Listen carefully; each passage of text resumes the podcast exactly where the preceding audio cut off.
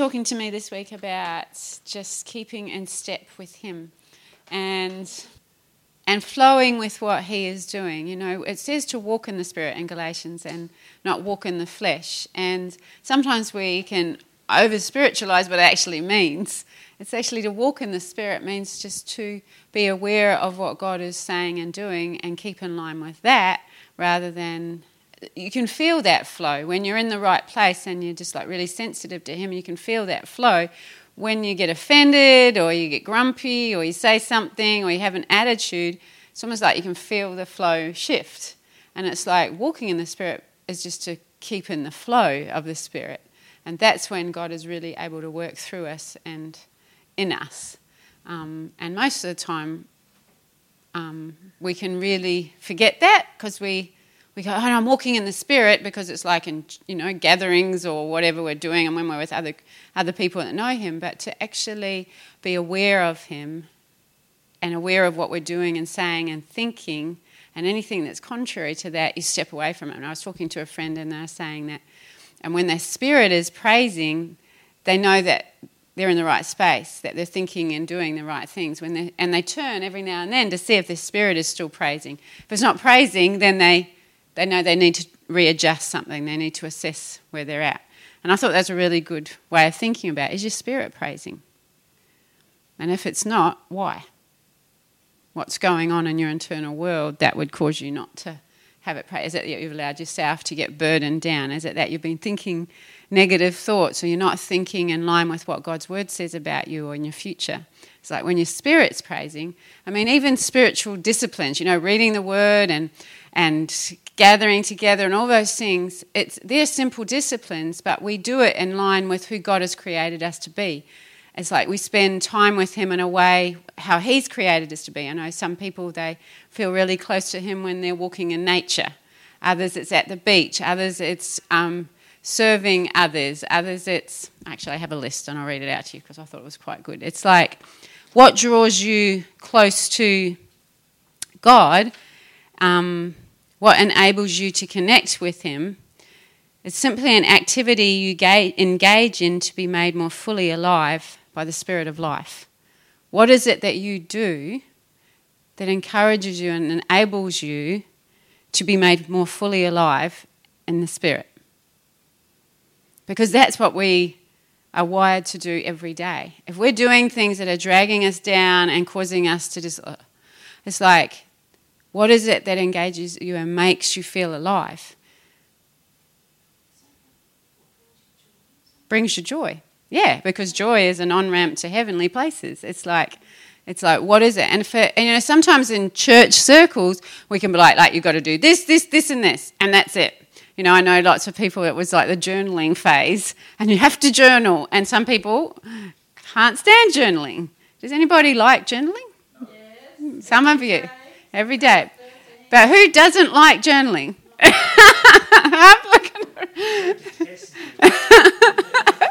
don't mind making notes every so often when things happen, but journaling. Okay, but if you were sitting there and just like, oh, I just want God, and they're like, somebody out front or somebody you're talking in a group goes, you must journal, that is your spiritual discipline, what are you non-journalists going to do? Leave. Laugh? Leave. Leave. It's like we've got to be really careful when we're with our own spiritual walk and our own what brings us life and also what we put on others, that we're not putting all these rules and expectations on others when God has not wired them that way. It's like, I read this really good quote. I'll see if I can find it quickly. It's like God made us unique and he's made a personalised plan for us and... It's like trying to discipline all your children the same way, trying to communicate with them all in the same way when they're individuals. It's like, well, it doesn't work. We have 6 and they all, I don't know, they all came from the same place, but I tell you what, they're all different. They all have different personalities. They communicate different. They react to things different. Some of them are people, you know, yes, some are tasks, some are, you know, like just laid back. And it's like if I tried to communicate and discipline and teach them all the same way, I'm going to hit maybe 1 or 2 and miss the rest. And it's like that's actually how God is with us. It's like we're all created differently, and yet we expect that God is going to talk to us all the same way. And he doesn't. And I read this quote, I thought it was great. And it's in a way when you're talking to others too. If you really want to help someone grow, you have to help them in a way that fits their wiring. Just like God wants to help us grow, and he's going to help us in a way that fits who we are. So it says, our great model for this is God himself, for he always knows just what each person needs. He had Abraham take a walk, Elijah take a nap, Joshua take a lap, and Adam take the rap. He gave Moses a 40-year timeout. He gave David a harp and a dance, and he gave Paul a pen and a scroll. He wrestled with Jacob, argued with Job, whispered to Elijah, and warned Cain, and comforted Hagar. He gave Aaron an altar, Miriam a song, Gideon a fleece, Peter a name, and Elisha a mantle. Yeah. You see how he knew how each one of those people was wired, and so he dealt with each one differently. You know, Abraham walked. Joshua marched around. You know, like it's like each one followed God and did what he... And all of those people's lives... that was to fulfill their destiny. Each one stepped out in a different way. And for us to think that God will teach each one of us the same, or that we would try to put that on others, is a mistake, because that's not even what God teaches us in his word. He teaches us and leads us all differently. And yes, it's good to hear what I do, but if it doesn't bring you joy, if it doesn't release you to be all that you are created to be, if it doesn't help you to walk in the Spirit, then it can be like the journaling thing. Some people hate journaling. Some people, they do not want to go for a walk in the bush. They would rather walk through the city, and it's all the vibrancy. And you know, I know somebody, they love the city, and they just, it's a creative vibe, and they get so energized. And other people, it's like, oh, get me out of here. You know, I need to walk in nature. God has made us all differently. And it's so important for us to understand that. I mean, I get in a happy, covered in paint, and outside out there, and it's like often the thing that brings you most joy is what the enemy tries to squeeze out of our life. And it's like we have to be aware of that too. And it's like you get too busy to do the thing that brings you most joy. Oh, I wonder why. Yeah? And so a spiritual discipline, something that you do to grow towards God and know him more, is an activity that you engage in to be made more fully alive in the Spirit. What brings life? Does that make sense? Look, I can see you all going, oh. It's almost like I call them on-ramps into heavenly places. Other people call them sacred pathways. What is your sacred pathway? What's your on-ramp? We might have always gone through this pathway, this sacred pathway, this on-ramp to engage with God and grow in our spirituality. But sometimes that might close up. Like you might go through a season where you just, like I know when my brother died, I couldn't actually paint and I couldn't play music. It was like it just shut down on me. It just is like, oh, I can't connect, I can't go there. And until the Lord really worked in me and healed me, that I couldn't use that as a pathway to God. I had to find other things that would help me, yeah? And so it's like sacred pathways might be you find God in nature or ascetic. You're drawn to disciplines, right? I've got to do this, this, and this. Some people love that. They love to like get up and follow this routine, and it's like it's great. If you're spontaneous, that will shut you down, yeah? I know I like my little thing, and I like to do certain things. Philip, you try and get him to do what I do, he'll just go, whatever. It's not, we're wired so differently. They find God in this space where they come alive spiritually in a great cause. You see that, you know, they want to do missions, or they want to, you know, be involved in this great cause that and fires them up, you know, like, I'm probably one of those. A caregiver meets God in serving. So you see people where they just really, you can see that they're close to God and they feel connected to him when they serve in some way. Sensate is a senses God through their five senses. So they're a feeler. They feel God. They're aware of him in the atmosphere. They feel drawn to him. You know, you're a feeler. Others, it's an enthusiast, loves to grow through people. Contemplative is drawn to solitary reflection and prayer. Intellectual loves God by learning. You know, they get into this head thing and I'm like, You know, I'm not one of those. I'm a feeler, and I'm contemplative. I like the quiet, solitary places, and I like having a cause. Give me something to run with, and I'll run with it. You know, like that's how I connect with God. But other people, it's not. It's they like the traditional. They like the serving. They like those things, and that's as God's wired them. And that's okay, because if you look through God's word, He treated Abraham and Gideon and Joshua all differently. You know, and that's okay. And so for us to go, no, it has to be like that, well, we're kind of outside what God has asked us to be like. And so it's like giving ourselves permission to find our pathway, and then giving other people the permission for them to find their place as well. And we, in the way that we find a pathway to being able to connect and grow in God, is we also all learn differently too. Like I'm a visual learner.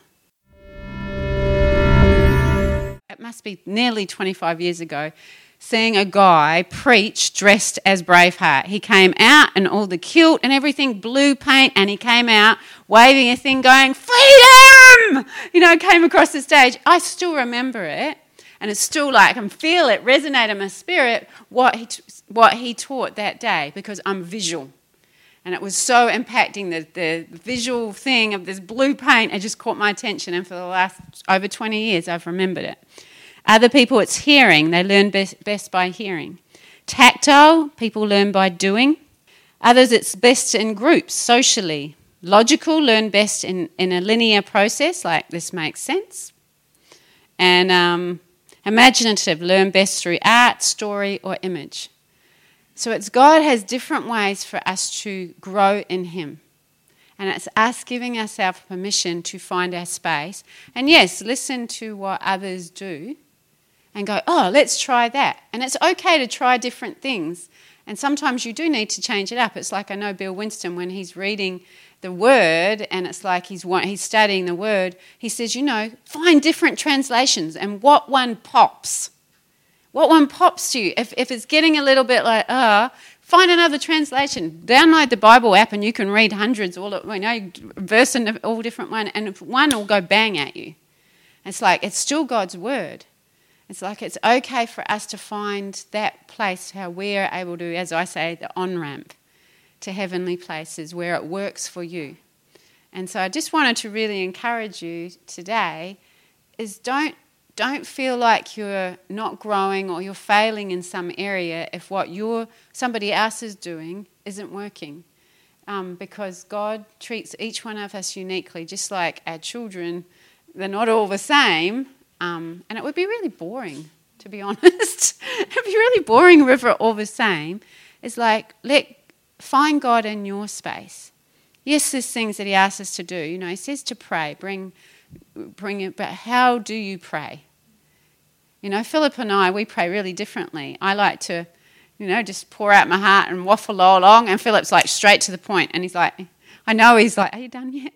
Let God show you how He's wired you, and listen, yes, sure, to what other people do, but don't let that be, I've got to do it that way. And even in this move of what God is releasing on the earth, of engaging in a different way and governing over the earth and being seated in heavenly places. You know, even in that, don't allow people to put on, you've got to govern this way, or this is how you enter in. And I mean, even that has started to be apparent in some conversations. You know, you've got this step and this step and this step.